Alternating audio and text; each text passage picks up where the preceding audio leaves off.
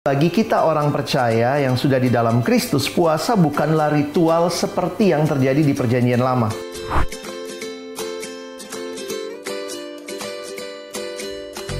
Apakah orang Kristen wajib berpuasa? Bagaimana cara puasa menurut iman Kristen? Nah, sebenarnya pertanyaan ini cukup mendasar, cukup mendasar ya pertanyaannya ya. Iya, ini menarik nih. Kalau saya sih jawabnya begini, apakah orang Kristen wajib berpuasa? Jawabnya ya dan tidak. Hmm. Loh, maksudnya apa?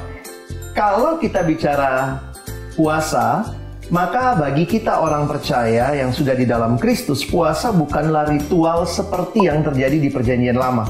Oke. Di mana mereka melakukan puasa sebagai bagian ritual di dalam ibadah mereka. Sehingga juga tidak heran di dalam perjanjian lama beberapa kali Tuhan menegur, bukan itu puasa yang ku kehendaki. Kenapa? Hmm. Karena puasa mereka tidak disertai perubahan hidup.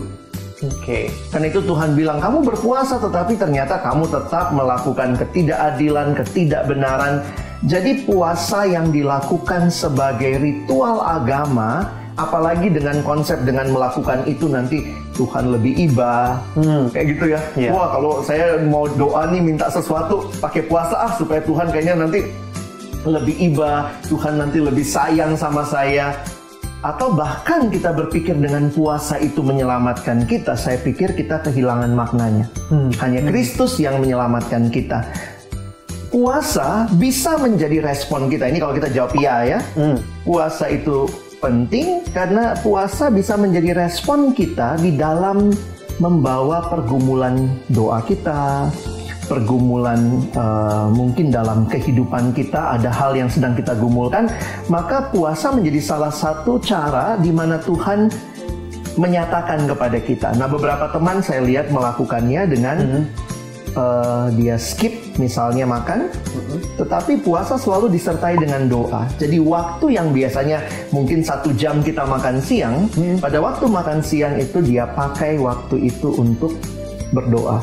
Okay. Jadi puasa doa dan Tuhan Yesus juga ingatkan waktu kamu berpuasa nggak perlulah orang lain tahu. Iya. iya. Misalnya kayak gitu nggak boleh makan di depan gua gitu ya. Hmm. Saya lagi puasa nih tapi justru ketika kita punya pergumulan yang dalam, biasanya puasa itu akan otomatis gitu. Pernah hmm. bergumul nggak? Pernah sih. Nah, waktu bergumul tuh makanannya males ya. Uh, Jadi iya, kayaknya betul. otomatis dia puasa gitu. Hmm. Makanya di dalam Alkitab puasa dan doa menjadi satu bagian yang bersamaan. Jadi kita tidak melakukan puasa sebagai ritual untuk keselamatan, tetapi kita bisa melakukan puasa di dalam membawa pergumulan kita kepada Tuhan. Oke. Okay. Bagus nih, menarik sekali ya. Berarti yeah. Iya. uh, kita perlu juga nih sobat muda ketika kita berpuasa, kita perlu menanamkan uh, mindset yang benar seperti yang Betul. tadi Kak Alex bilang. Jangan sampai kita puasa supaya seolah-olah kayak memaksa Tuhan memaksa ya. Tuhan, oh, Tuhan kasih dong. hmm. Jadi puasa itu lebih meru supaya lebih seperti ekspresi diri kita bahwa kita pasrah hmm. terhadap Tuhan. Dan yang paling penting adalah puasa juga harus berdoa. Berdoa. Gitu, nah ini ini bisa juga loh ya Ari ya. Hmm? Kadang-kadang saya lihat sekarang Tuhan mungkin minta kita juga bukan cuma puasa makan, puasa pegang HP.